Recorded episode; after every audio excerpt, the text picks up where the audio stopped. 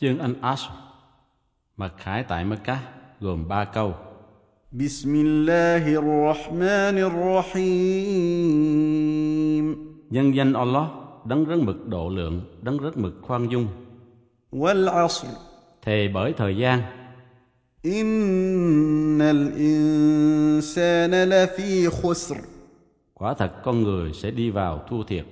إلا الذين آمنوا وعملوا الصالحات وتواصوا بالحق وتواصوا بالصبر Ngoại trừ những ai có đức tin và làm việc thiện và khuyên bảo nhau tôn trọng sự thật và khuyên bảo nhau kiên nhẫn.